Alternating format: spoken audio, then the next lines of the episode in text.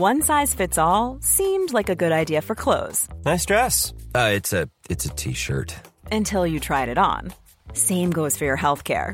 That's why United Healthcare offers a variety of flexible, budget friendly coverage for medical, vision, dental, and more. So, whether you're between jobs, coming off a parent's plan, or even missed open enrollment, you can find the plan that fits you best. Find out more about United Healthcare coverage at uh1.com. That's uh1.com.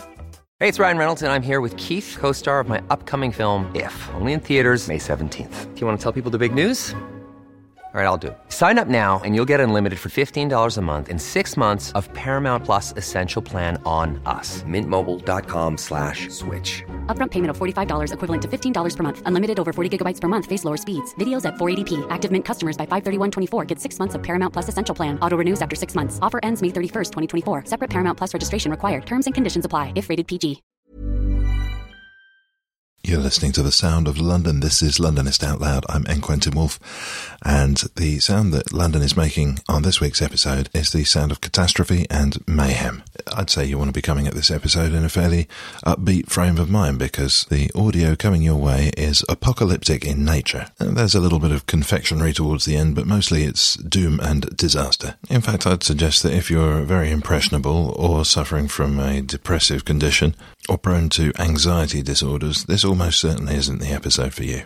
I'm really not sure what a healthy interest in seeing London reduced to smouldering ruins would look like, but if that's where you're at, then oh boy, are you in the right place. Since civilization is about to fall, a quick shout out while there's still time to Liam Laws. Many thanks for your help on the recent taxi episode, and to Sherbert for yet another great idea. More of the same, finally, to Richard Patterson, all the way over in Alberta, in Canada. If you've got an idea for a show, get in touch, why don't you? We're at Londonist Sound on Twitter. The briefest of emails or a quick tweet could be all it takes to get us into a pickle of the sort you're about to hear. Hey baby, let me take you down to a place of strange sights and you ain't never seen the like before. Just a from your front door.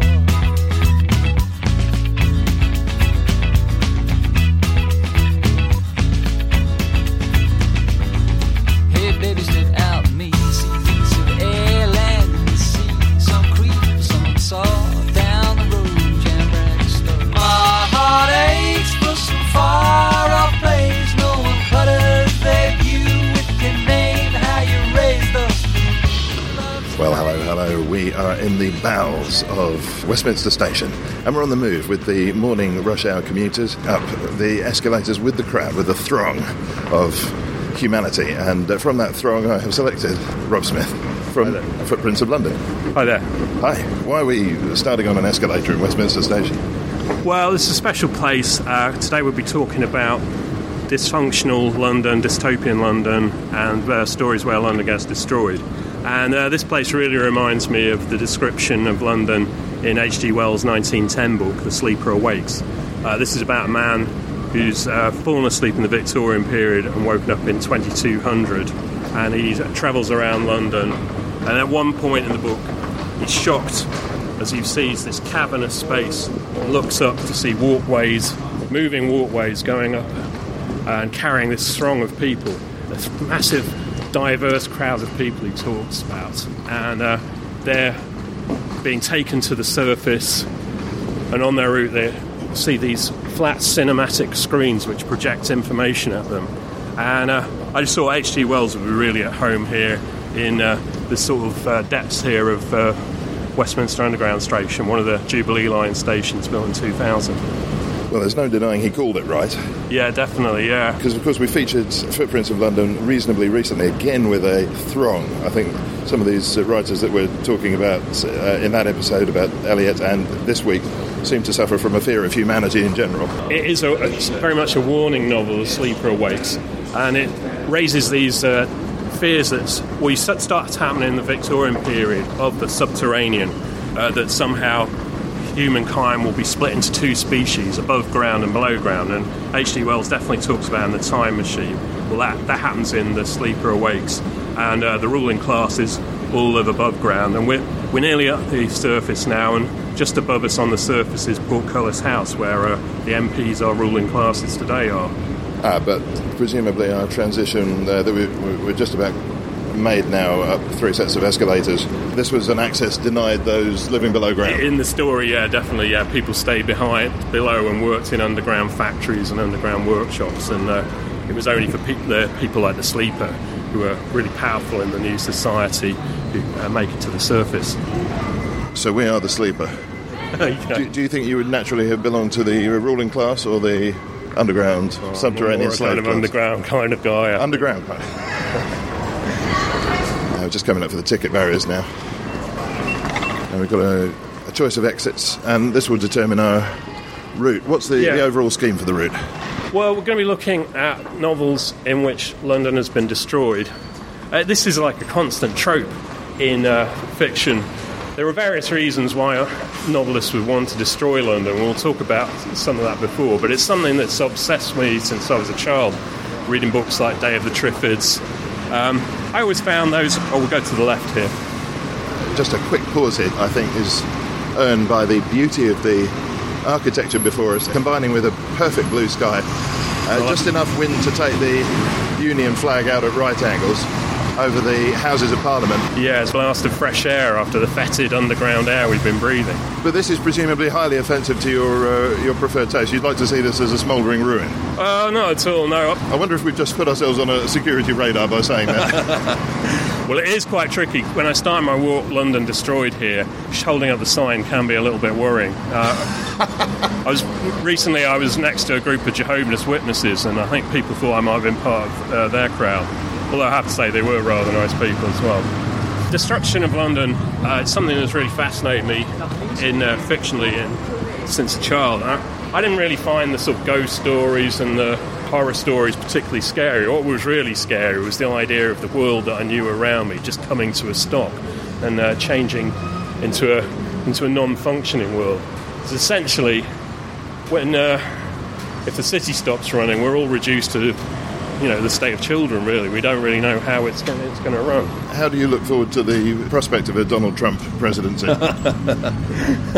Well, let's hope that that doesn't it doesn't come to force because uh, we may be coming across some of these ideas more closely. so the uh, the route uh, as we head towards Westminster Bridge, the the route uh, that we might be following today is what? Well, what we're going to do is walk along the river, which is always a pleasant thing to do on a day like today. Um, and then we're heading towards Leicester Square. Although it's a really nice uh, site here, we're going to be describing it through the eyes of some of the really great science fiction and other uh, fiction writers. So we'll have some really great people to help us out imagine how the scene could look. Now, luckily, pretty much everything we're going to talk about is fictional, but there is uh, one time when London was actually destroyed. That'll be the uh, related to the person who the statue uh, see across the street. Um, Boudica, who uh, when I went to school was known as Boadicea. Yes, what's happened there? Well, this is She can't have changed her name in the last 50 years. Yeah, this is really, uh, I think, almost a little fashion kind of thing. They, they've tried to go for a more sort of true to the original Celtic pronunciation, but we really don't know how it was pronounced. So uh, I've still, you'll probably find me calling it Bo- Boadicea. Uh, what we do know about her is that she is standing on uh, one of those tiny little chariots pulled by a bucking horse. That's a bucking horse. yeah, with a very, uh, very frightening um, swords wheels, um, like something out of a James Bond film where he could uh, slash the opponent's tyres. Well, Boudica got there first. I forgot about that bit of her mythology. Who's the little fellow behind her? There's a little fellow behind her. Yeah, yeah, um, She's, she's standing holding her spear aloft. yeah. I think that's one of her daughters. Really terrible story. I mean, there's great injustice to uh, Boudica. Uh, she's the Romans have sold, said they'll do a power sharing deal with the Iceni in East Anglia. They, they renege on the deal, and then there's a small revolt, and then the Romans repay her by raping her daughters in front of her. So Boudica is pretty angry about this. She uh, turns on Colchester, burns that to the ground, and then arrives in London. Uh, now, the uh, Roman commander Suetonius, he's got the cho- choice of trying to defend London with an ad- inadequate amount of troops, or leave London to its fate and head north and rally more troops and fight the Celts that- that- there. And that's what he does. Uh, so we have an account of the destruction of London uh, from Tacitus. He's writing about 50 years later, but he talks about the Celts descending on London and being determined on fire, slaughter, and the gibbet.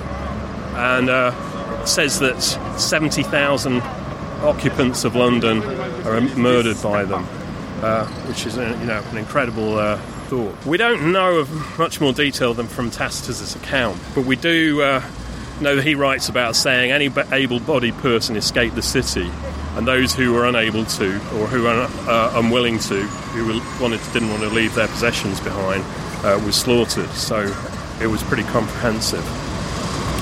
And they then set about uh, St Albans before then Suetonius returns with an army and Boudicca is defeated. Probably not at King's Cross, as the rumour goes. Somewhat strange that we have a statue to her. This is uh, this is London all over. We're so kind, anyone. Somebody burns the place down. is someone we can feel as a real hero and uh, as a sign of resistance. Yeah, should we be looking out for the statues to Luftwaffe it's, Air a, it's a bit unusual, isn't it? Hmm. Well, let's crack on. Are we going? Okay, we're uh, walk down the steps yeah. and uh, we'll walk by the river. So this walk is part of a season of walks about London fiction called Literary Footprints. We run running this throughout October, and the idea is really to uh, find the places associated with books. So we'll be following Sherlock Holmes through the alleyways of uh, Marylebone. We'll be uh, following Dickens at night. We'll be going to George Gissing's Netherworld in Clerkenwell. Got a great chance to meet with Emma from Jane Austen, and she can give you some tips on living through uh, Jane Austen's eyes.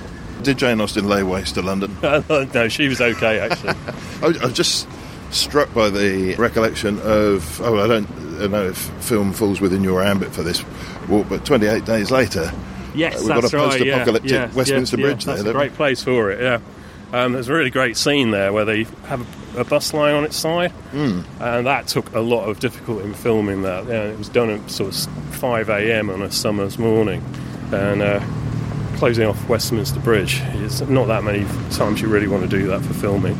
Although very soon, though, London will be destroyed in film again. Uh, they're filming the new Transformers film on Tower Bridge, and it's due to be destroyed.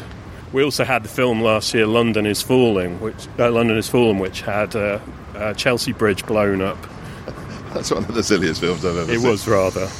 Of course, I watched it because I was curious about. It. I, I watched it, but it was more of a sort of video game on film rather than a film. But it was fun. Now, I can't remember who to attribute the quote to, but I thought it was kind of wry. They said that in disaster movies, uh, the first thing to be destroyed are the landmarks, but in post apocalyptic films, the only things remaining are the landmarks. Oh, that's a good point. Destroying the landmarks is very key, to, even in, in fiction. It's a way of sort of saying to the reader, re- uh, giving them a real sort of shock factor. The idea of sort of buildings they will definitely know have suddenly disappeared is a, is a sort of real wake up call. And that's something we'll talk about just over here. This is, we'll talk about Richard Doyle's book, 2002 book, Flood. just here being, we've just emerged from behind some kiosks there, and the bright sunshine has resumed. The London Eye is there in its morning splendour. Well, that sounds indecent. I shouldn't use that phrase, should I? So, uh, flood's are always a danger that was to a London. terrible line to feed you in on. Flood's always a real danger to London. So you've got areas like Westminster where we're standing was really marshy ground. Lambeth is potentially flooded for a long time in London history. And uh, 1928, there's some really very severe floods in London. A surge tide comes along, floods Fulham, and people are trapped inside their basements and drown. Uh, the flood's so rapid. And then in 1953, we have uh, the huge surge tide which lays waste to Canvey Island. Luckily, London's not too badly affected there. Most of the energy's dissipated by then, but it is a real wake up call, and that's when we get the Thames Barrier built. But in uh, Richard Doyle's book, he comes up with the idea of a maximum possible accident where there's a surge tide and then an oil tanker is swept into Canvey Island and there's a huge explosion sending burning oil to the centre of London. And uh, it's a frighteningly plausible book because you can see that he's really done a lot of research with sort of London's emergency plans, and I think you can all imagine, you know, how difficult it would be to escape in all the traffic that there would be generated in London in that kind of disaster, and how difficult it would be to escape in a hurry. Uh, so there's a very comprehensive destruction of London in the book, uh, but I'll, I'll just read you a section that's written about where we're standing now. The riverside of Whitehall from Trafalgar Square to Westminster is a mass of flames. The MOD's roof has fallen in, releasing showers of multicoloured sparks. Fires lick around Portcullis House by Westminster Station. Liquid glass from the windows streams down the marble facade like giant tears. Across Westminster Square, in the Abbey, the Archdeacon listens to the steady drip of molten lead from the ancient roof. The square itself is a war zone of sunken vehicles and burnt out or shattered equipment. And then we switch the action to a helicopter near the London Eye where some people are trapped on it. Seb snatches a final glimpse of the wheel through the hatch. Fire has weakened the last cable. The remaining leg shears and 2,000 tons of steel crashes forwards into the river. Through the smoke pools, Seb has a momentary vision of snapping cables and glass capsules descending amid a ruin of flame before a veil of darkness falls.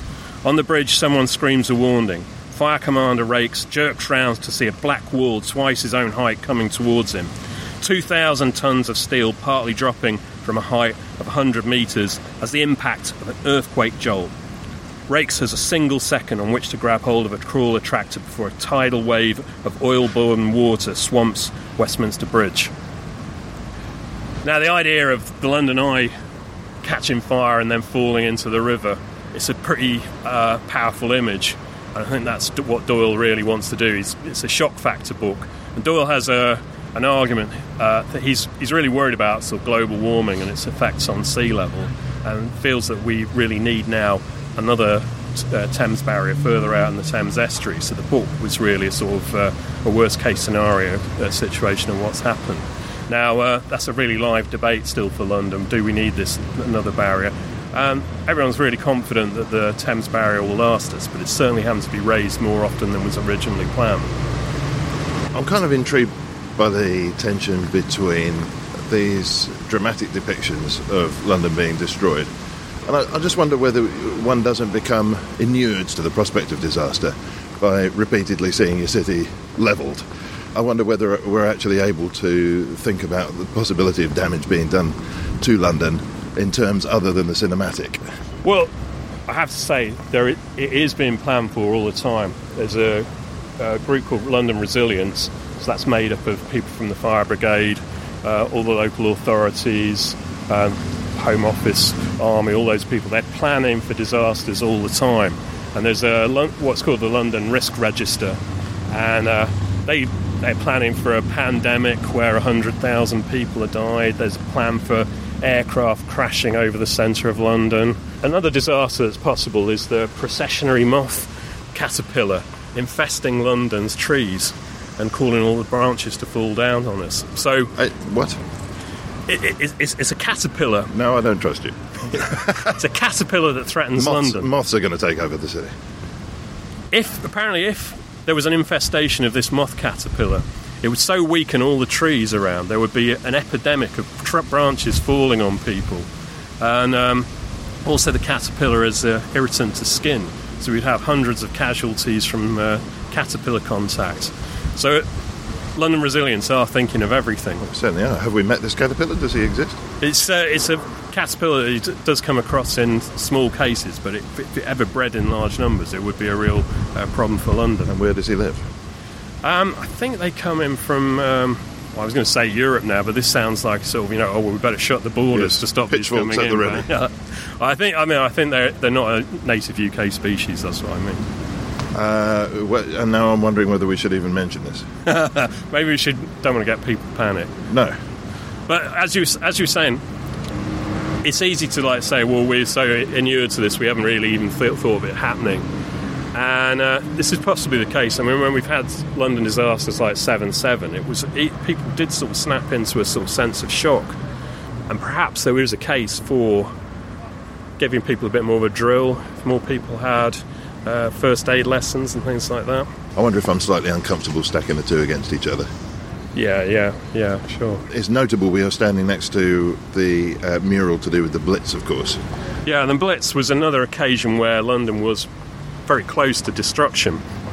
Uh, in 1940, it's a night in uh, Stepney where 40% of the homes are destroyed in one night.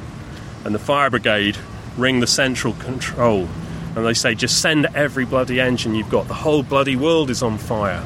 And what kind of frightening message must that have been to, uh, uh, to hear? But the Blitz was actually predicted 50 years before by a, a man called George Chetwynd Griffiths in uh, the book called The Angel of the Revolution in 1893. And in it, he predicts a, a world war breaking out where uh, Britain's allies, the Germans, are defeated by the Russians. And the Russians then invade Britain with their French allies. Uh, so the French set up their artillery on the North Downs, and the Russians occupy Alexandra Palace.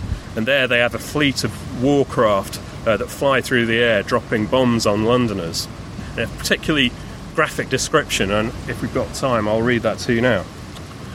Within the besieged area, martial law prevailed universally. Riots were of daily, almost hourly occurrence, but they were repressed with an iron hand, and the rioters were shot down in the streets without mercy. Though siege and famine were bad enough, anarchy breaking out amidst the vast sweltering mass of human beings would have been a thousand times worse. And so the king, who assisted by the Prime Minister and the Cabinet Council, had assumed control of the whole city, had directed that order was to be maintained at any price. The remains of the army were quartered in the parks under canvas and billeted in house, houses throughout the various districts in order to support the police in repressing disorder and protecting property. Still, in spite of all that could be done, matters were rapidly coming to a terrible pass. In a week at the latest, the horses of the cavalry would be eaten. For a fortnight, London had almost lived upon horseflesh. In the poorer quarters, there was not a dog to be seen, and a sewer rat was considered delicacy. But famine was by no means the only horror that afflicted London during those awful days and nights. All around the heights, the booming of cannon sounded incessantly. Huge shells went screaming through the air overhead to fall and burst amidst some swarming hive of humanity, scattering death and mutilation where they fell. And high up in the air, the fleet of enemy aerostats perpetually circled, dropping their fire shells and blasting cartridges on the dense masses of houses until a hundred conflagrations were raging at once in different parts of the city. Well, things are looking pretty tough for London in the novel with this bombardment going on, but help is at hand. There's a fleet of aircraft manned by female anarchists who come and fi- I did not see that coming. and they take on the Russian Imperial Air Force and defeat it in the air with the help of the death ray designed by this dashing young British engineer. And the enemy is defeated, and then an army from socialist America comes over, and uh, this army of trade union workers comes and defeats the French and Russian and forces them away from Britain. And Britain then becomes a socialist utopia, and uh, the royal family are, are sent into exile. So London is saved in the end, but call, call me cynical, but I think the author had an angle. it's very much an angle. Yeah, yeah. I think I think he's trying to put make a political point here. Um, but al- although the political scenario doesn't seem very likely, the description of the aircraft are a bit unusual. Uh, one of the the crew is injured by a Russian bullet, and they say, "Well, just drag him back to one of the bedrooms, and there give him a bottle of champagne and some brandy." And although uh, aircraft were quite a, a primitive state there, I think it was a long time before they were a bit large enough to uh, have bedrooms and room for champagne on board. It's actual champagne socialism going on. yeah, I guess that's right.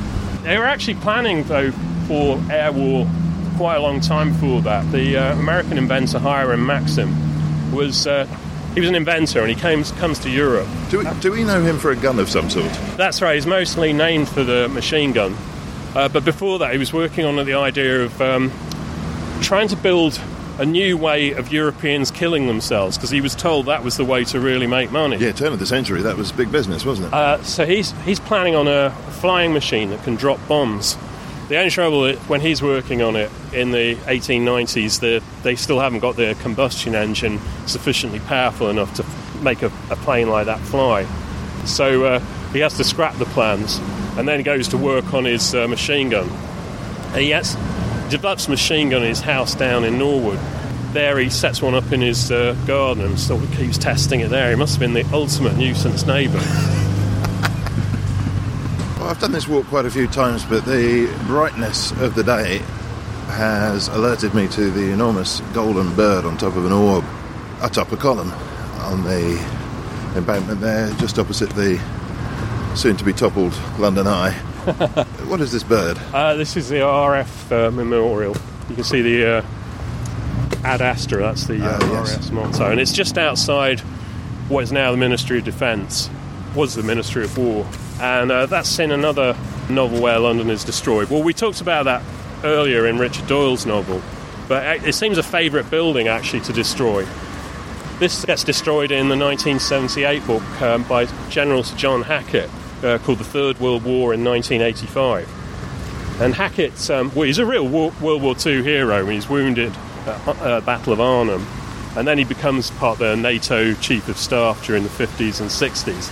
But by the 70s, he's starting to get sidelined, and his reports are a bit ignored, and uh, he's really concerned about the Russian strength in uh, weaponry. So he thinks that uh, Britain's getting too weak.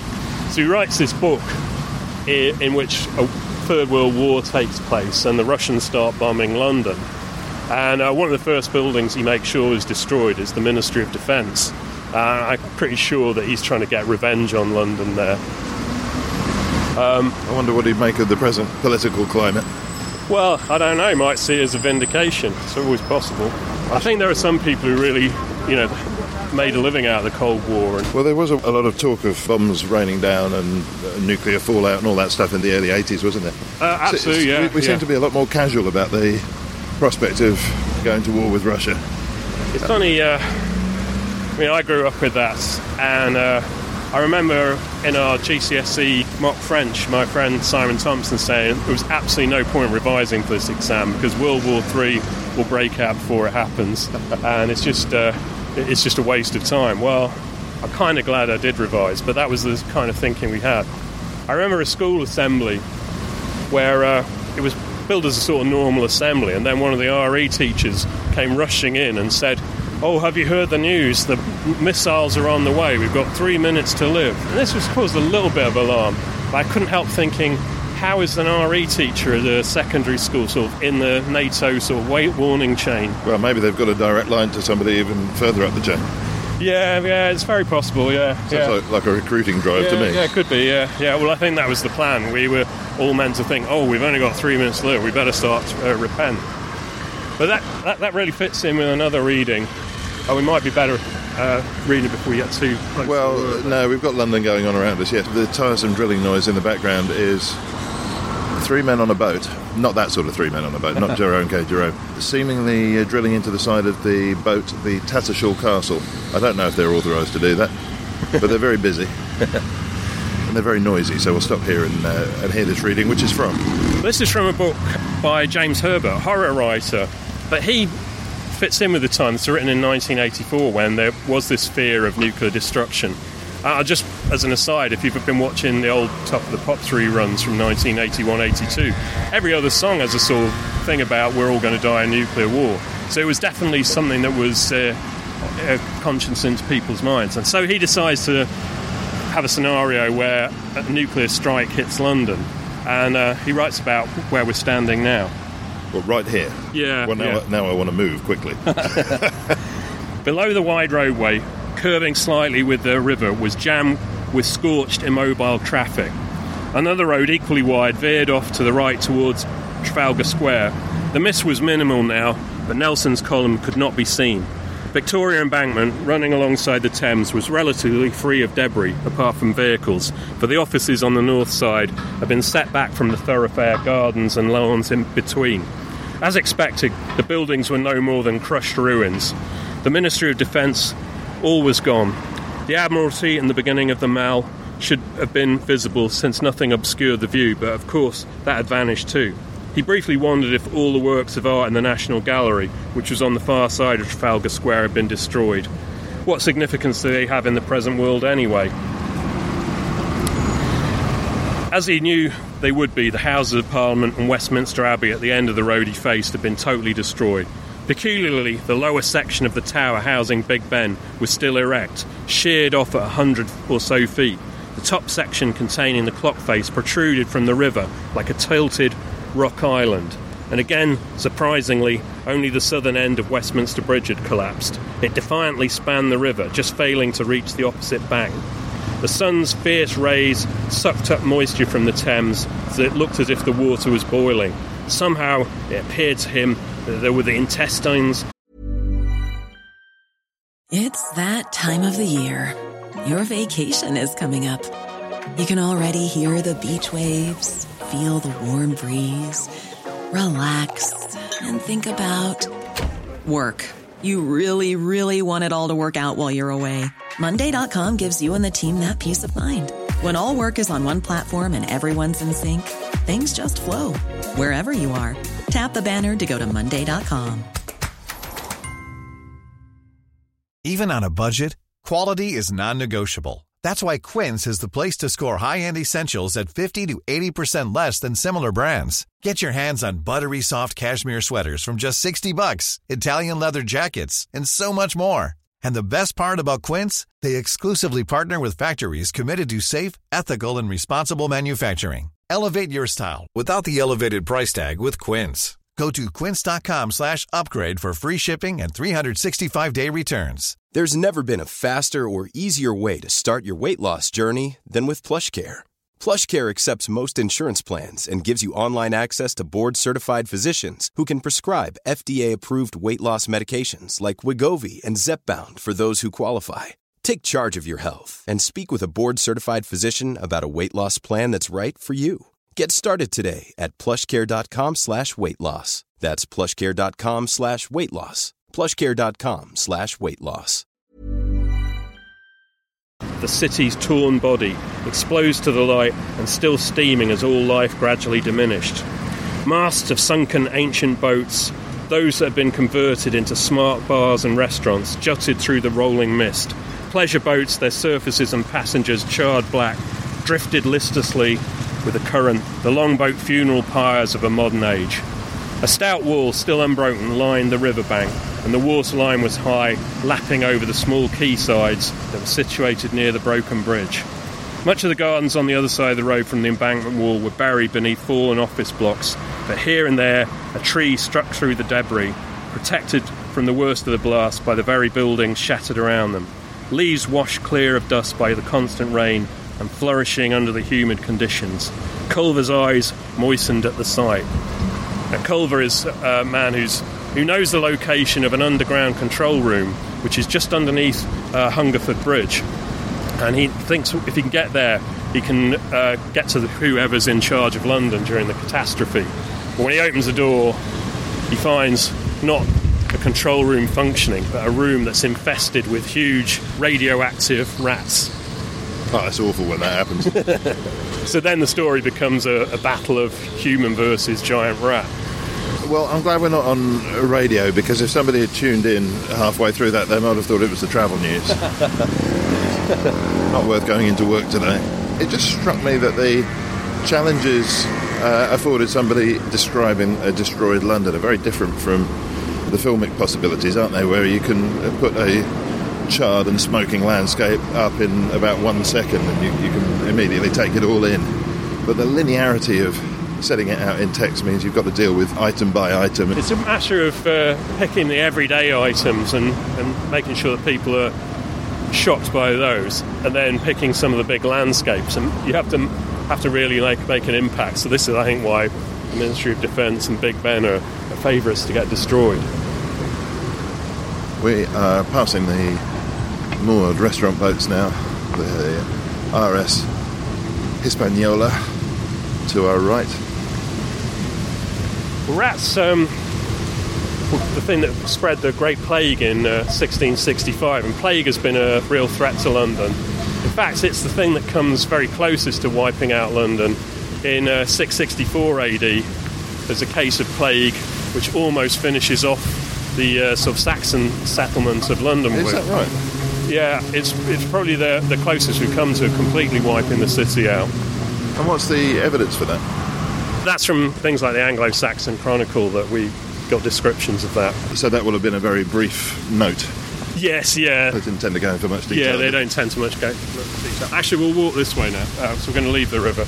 Crossing the road here, just shy of Hungerford Bridge. Then we have the uh, um, Black Death, which is again uh, very severe. I mean, we es- estimate about a third of London's population wiped out in the Black Death, and then 1665 plague, 100,000 people killed in that.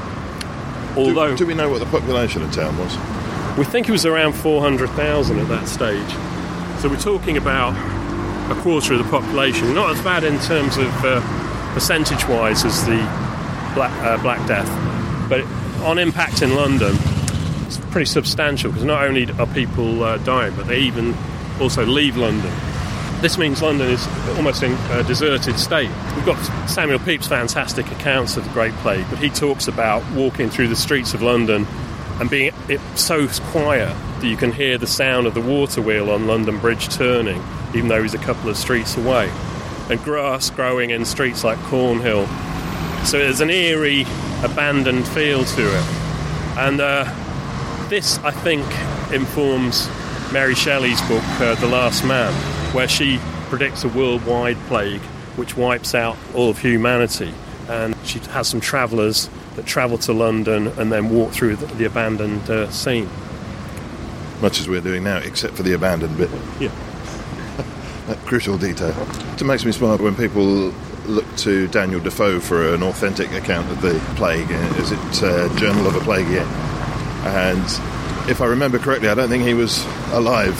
He was about uh, four years old when it was ri- Right, uh, when the yes. plague struck, but uh, he um, he was a real plague enthusiast, if that's the right word, and collected all Are the. you, are you a plague enthusiast? Well, I, I do actually do a walk about the Journal of the Plague Year. I'll be doing that uh, as part of the Literary Footprints Festival. Uh, and it's a really amazing account. Because although it isn't obviously a first hand account, you wouldn't really know that from reading it.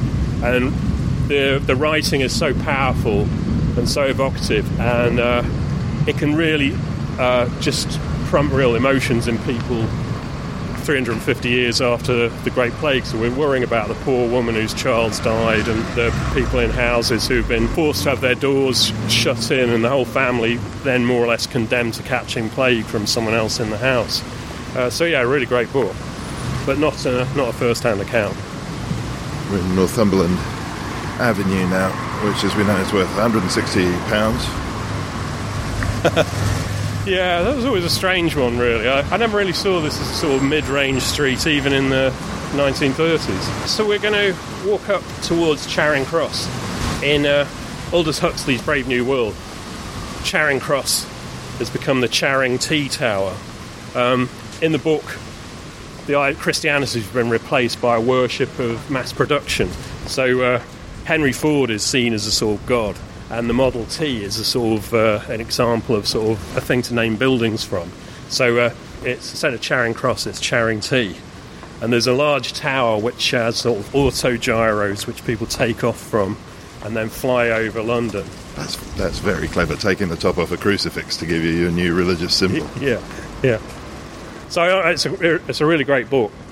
Aldous Huxley uh, was very uh, proud of his uh, sort of depiction of future London, and I think he was uh, not so impressed when George Orwell writes 1984 much later on.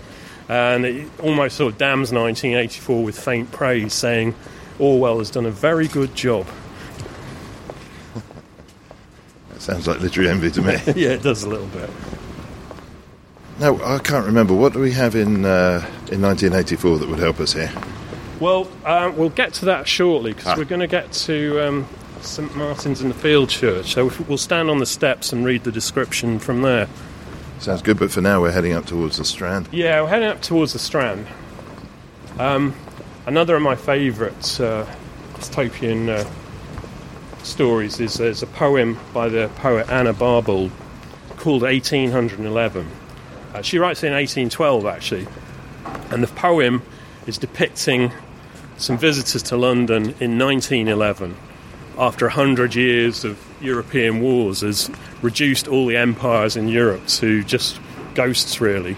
And the visitors visit London and they see the Thames silted up and covered with reeds, and where there were once sort of ships trading, there's just now abandoned hulks. They walk up to look at all the fine monuments in London. So they see uh, monuments to all the great people like Nelson, but they're all just eroded and worn away as if it was now uh, we were walking through ancient Greece. And this is her prediction, really, that London has no future if the wars continue, and the European powers will, in a hundred years, wipe themselves out. And you know, it's pretty good with the timing there. Uh, hundred years later, in World War One. Sorry, we're now coming up to the Strand. And, and indeed are on the Strand and to our left. Uh, Nelson's column resplendent again in the sunlight. This is a good day for seeing London. It is, yeah, it's brilliant, yeah. Well, we talked about The Angel of the Revolution, and that was a very popular book in 1893. Uh, so there's another man who tries to cash in on the fortune of that uh, man called William Le Queux. Um, he built, writes a book called The Poison Bullet, which is part of a set of stories uh, which is, depicts London again being invaded by the French. And uh, the French set up their artillery on the North Downs and start pounding London. He's got a very different agenda to Chetwynd Griffiths. It's not a left wing political thing. He's really basically says we need more money for the army and navy. But his depiction of the Strand is a really frightening one, and I think having seen the really terrible pictures you've seen from wars in Syria of destructions of seats, uh, streets, it all kind of rings true, uh, his description. So I'll read that now. The burning of Babylon was a sight of awful, appalling grandeur. Looking from Charing Cross, the Strand seemed one huge glaring furnace. Flames belched from the windows on either side, and bursting through the roofs, great tongues of fire shot upwards. Blazing timbers fell into the street, and as the buildings became gutted and the fury of the devouring element was spent, shattered walls tottered and fell into the roadway. The terrific heat, the roar of the flames, the blinding smoke, the stifling fumes of the dynamite, the pungent poisonous colour of the melanite, the clouds of dust, the splinters of stone and steel, and the constant bursting of shells combined to render the scene the most awful ever witnessed in a single thoroughfare during the history of the world. The disasters wrought by the Frenchmen's improved long range weapons were terrible. London, the all powerful metropolis, which had egotistically considered herself the impregnable citadel of the world, fell to pieces and was consumed. She was frozen by terror and lifeless. Her ancient monuments were swept away, her wealth melted in her coffers, her priceless objects of art were torn up and broken, and her streets ran with the blood of her starving toilers. I've got to say that that amongst the uh, excerpts that you've read out seem to me to capture the essence of uh, being in the middle of a war. Uh, It's, it's hard to imagine this guy didn't witness the bullets. Yeah, he was a journalist, so it's very possible he might have been involved in the siege of Paris, uh, where the Prussians surrounded the city and uh, fired their weapons into the city. So he may have known something about it. But there is definitely a, uh, an agenda of we need more guns for the Royal Navy in the in the description. With an, uh, having an interest in these sort of things, how do you think we are uh, shaping up militarily currently? Well, I, I, I I don't really think we anyone from the 1900s would recognise the British Navy now. Although I suppose we've got the nuclear submarines, which uh, would have far more firepower than a, a dreadnought on them. Yeah, we seem to have some of the fancy stuff, don't we? Yeah, yeah, I'm all the I'm stuff sure that's never going to get used. Yeah. but not really the stuff you actually practically need.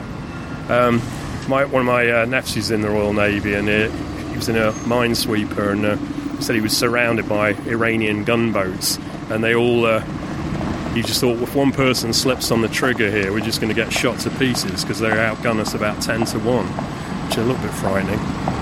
It's difficult not to keep descending into great big troughs of doom Yeah, on this tour. Yeah, yeah. discovering. Apologise, but. Uh, Towards Charing Cross we go. So um, these books start to create a genre called invasion fiction, and there are an awful lot of them that predict invasion of Britain in one way or another. But the really the masterpiece of invasion fiction doesn't predict the French, the Russians, or anyone else invading. It's got to be aliens. Yeah, it's uh, H.G. Wells' War of the Worlds, which is written five years after. H.G. Wells has a real masterstroke here. The idea that humans are not the supreme species and, and there is going to be something else which can prey on us. And this is a really new twist in fiction. No one seems to have thought of this idea uh, before in uh, such a large scale. And I think uh, Wells was a real fan of Darwin, which at the time was still quite a controversial idea. He's of like trying to push this Darwinian agenda by saying that sort of humans might not be at the top of the food chain. But in War of the Worlds, it's not actually the British Navy or the an army of airships or anything like that that saves uh, London. It's the uh, microbes, the common cold.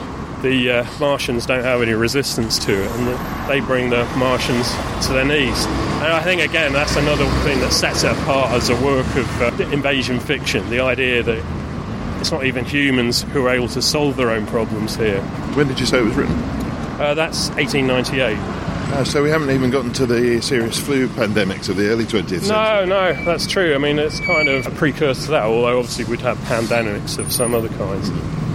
I find that so astonishing that the origin of species and War of the Worlds could be so close together. Yeah, yeah, I mean, it's a remarkable set of ideas, isn't it? Right, we'll go and stand on the steps here. Uh, we've just emerged into Trafalgar Square where there's a uh, a very appealing uh, Caravaggio exhibition in prospect there at the National. Uh, we're heading up the steps of St Martin in the Fields. Does this building have particular significance? Well, in the story, 1984 uh, by George Orwell, one of the things that connects him with the past, this past that's sort of so difficult to get at because the past is permanently altering. But he hears this old rhyme, this old nursery rhyme, Oranges and lemons, say the bells of St Clement's. You owe me three farthings, say the bells of St Martin's. There, now that's as far as I can get, the old shopkeeper says. Farthing, that was a small copper coin, looked something like a cent. Where was St Martin's? said Winston. Oh, St Martin's, that's still standing. It's in Victory Square, alongside the picture gallery. A building with a kind of triangular porch and pillars in front, and a big flight of steps. Winston knew the place well. It was a museum used for propaganda displays of various kinds scale models of rocket bombs and floating fortresses, waxwork tableau illustrating enemy atrocities and the like. St Martin's in the Field, it used to be called, supplemented the old man, though I don't rec- recollect any fields anywhere in those parts. So, uh, Orwell has transformed Trafalgar Square into Victory Square, and they talk about a huge column with a statue of Big Brother at the top. And uh, this commemorates Big Brother's victory in the Battle of Airstrip 1. And then he talks about crowds gathering here in front of a video screen to watch uh, propaganda films. And then a, a troop of captured Eurasian prisoners paraded around in trucks around and jeered at and objects thrown at them. And it's a really masterful description where he's transformed a place we all know, and whether we love it or not, we all know it very well, into a place which is really quite frightening. And the vision of St Martin's in the Fields as well as a sort of propaganda place where militaristic uh, exhibitions are shown. I think it's another good good transformation of London. And it's not too much of a nudge either, is it? No, and it's interesting. I wonder if they even had to do anything with the statue at the top because you could just rename it and say it's a statue of someone else, yeah, and people well believe take it. the hat off, draw a moustache on. Well, we, as guides, we often get asked who's at the top, and people go, "Oh, is it Napoleon?" Given that we've got a statue to Boudicca, it's not such a yeah, stretch. It's not out of the question, is it? and a lot of people have said, "Oh, Nelson's uh, is that Nelson Mandela at the top then?" Can I use your eye just on the on the column there? Does that not look to you like it's leaning slightly to the left? Yeah, I think you might be right from here. Although I don't think these steps are that even. Oh, maybe we're leaning to the right. yeah. Okay, we'll carry on this way.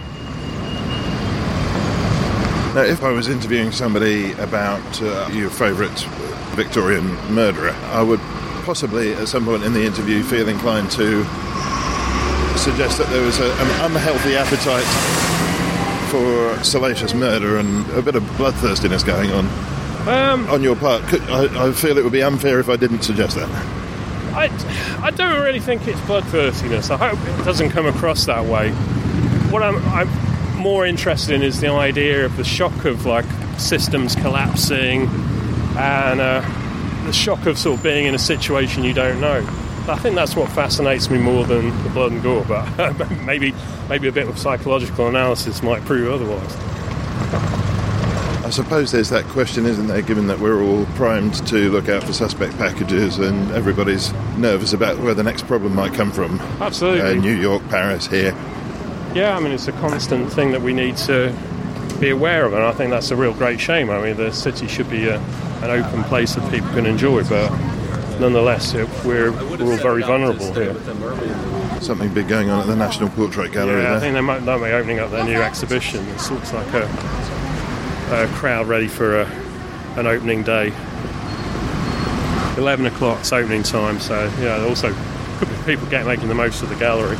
One of the books that really first struck me, I think I read it when I was about eight years old, was The Day of the Triffids. Um, the plot in that is that uh, everyone around the world has seen these blinding flashes in the sky, and then they wake up, and anyone who's seen them has gone completely blind. And this uh, this leads to sort of a breakdown of the city because uh, it's well not really geared up for people who are, where everyone is blind. The other problem they have is it leads to an escape of these carnivorous plants which can move around called triffids, and they've been harvested by mankind for their oil for a long time. But now, with the humans blind, the triffids are the masters. And in it, uh, the author John Wyndham describes people moving out of London, setting up their own self contained communities where they actually have to do things like generate their own power and look after their own sanitary needs and sort of grow their own food. All these things that, as city dwellers, we just don't have to worry about because someone else does it.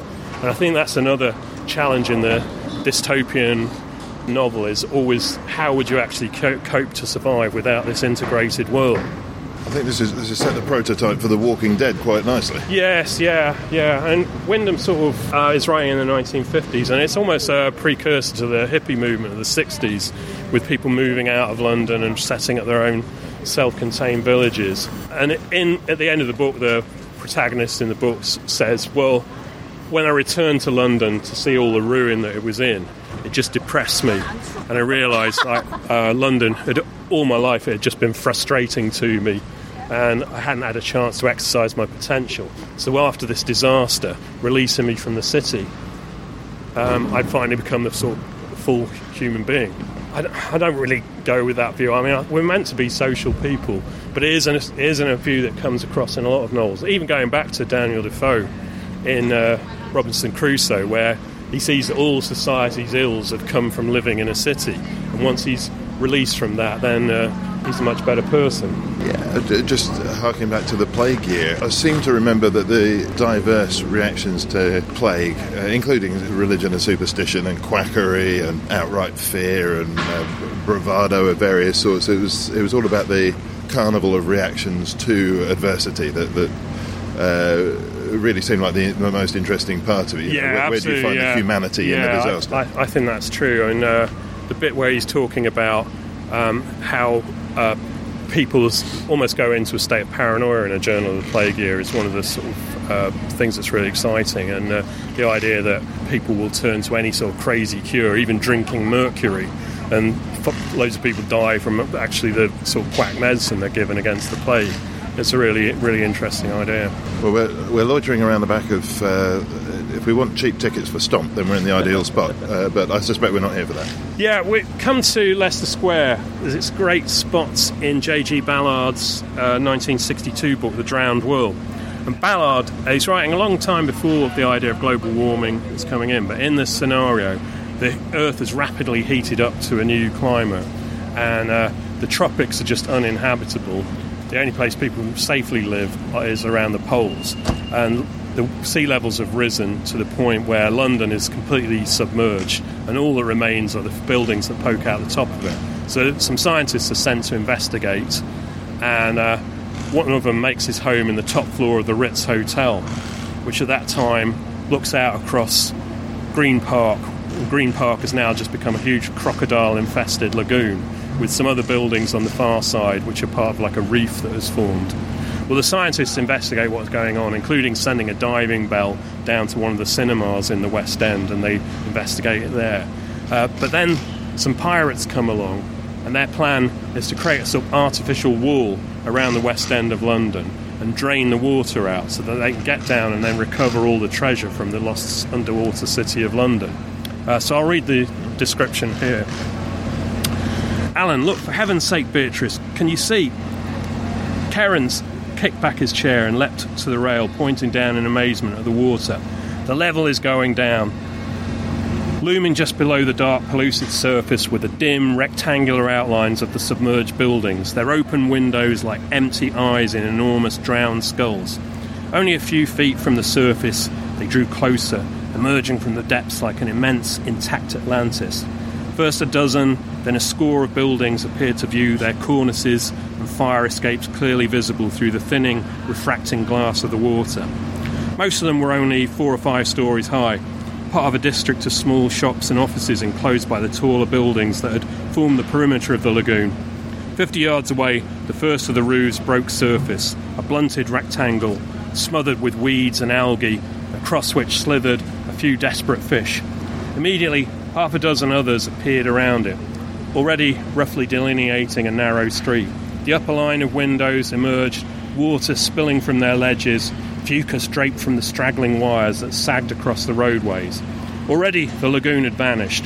As they sank slowly downwards, settling into what seemed to be a large open square, they were now looking across a diffused straggle of rooftops, punctuated by eroded chimneys and spires. The flat sheet of the surface transformed into a jungle of cubist blocks, at its boundaries emerging into the higher ground of the enveloping vegetation.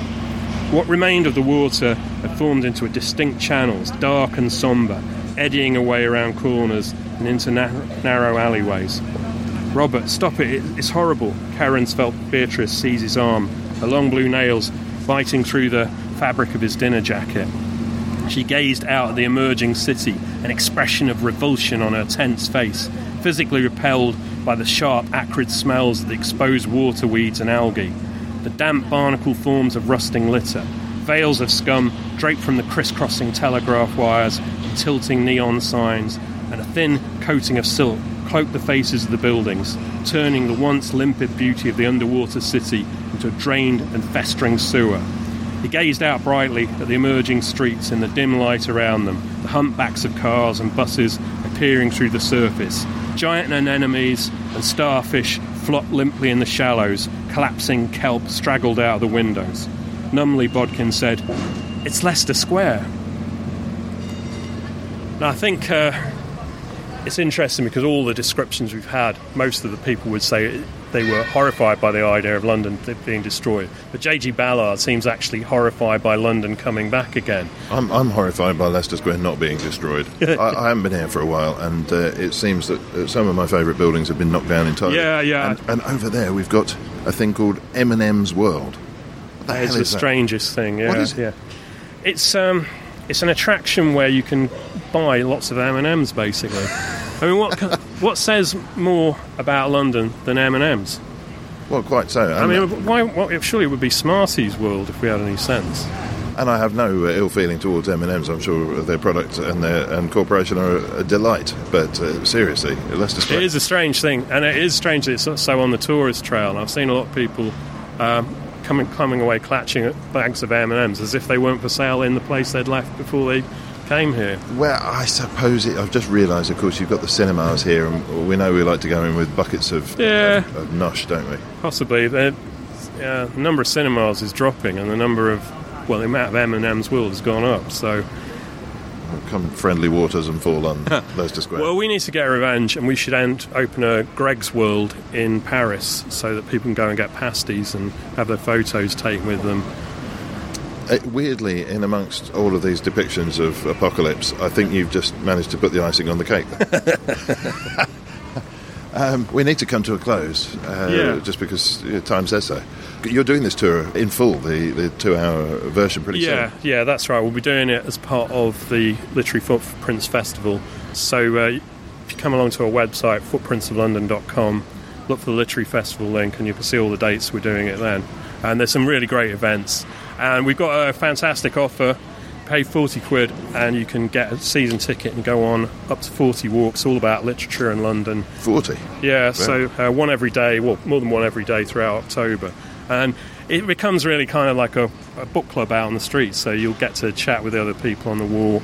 And I love the idea that the books all mesh together. So on my walk, we'll cross over the route taken by Mrs. Dalloway in in Virginia Woolf's classic novel. So you'll see London from a totally different angle on the same spot. Superb. Watch out for iron railings. yeah. Um, for, for today, though, from uh, Leicester Square and in the shadow of M&M's world, Rob Smith, thanks very much. Thanks very much. Nice to meet you.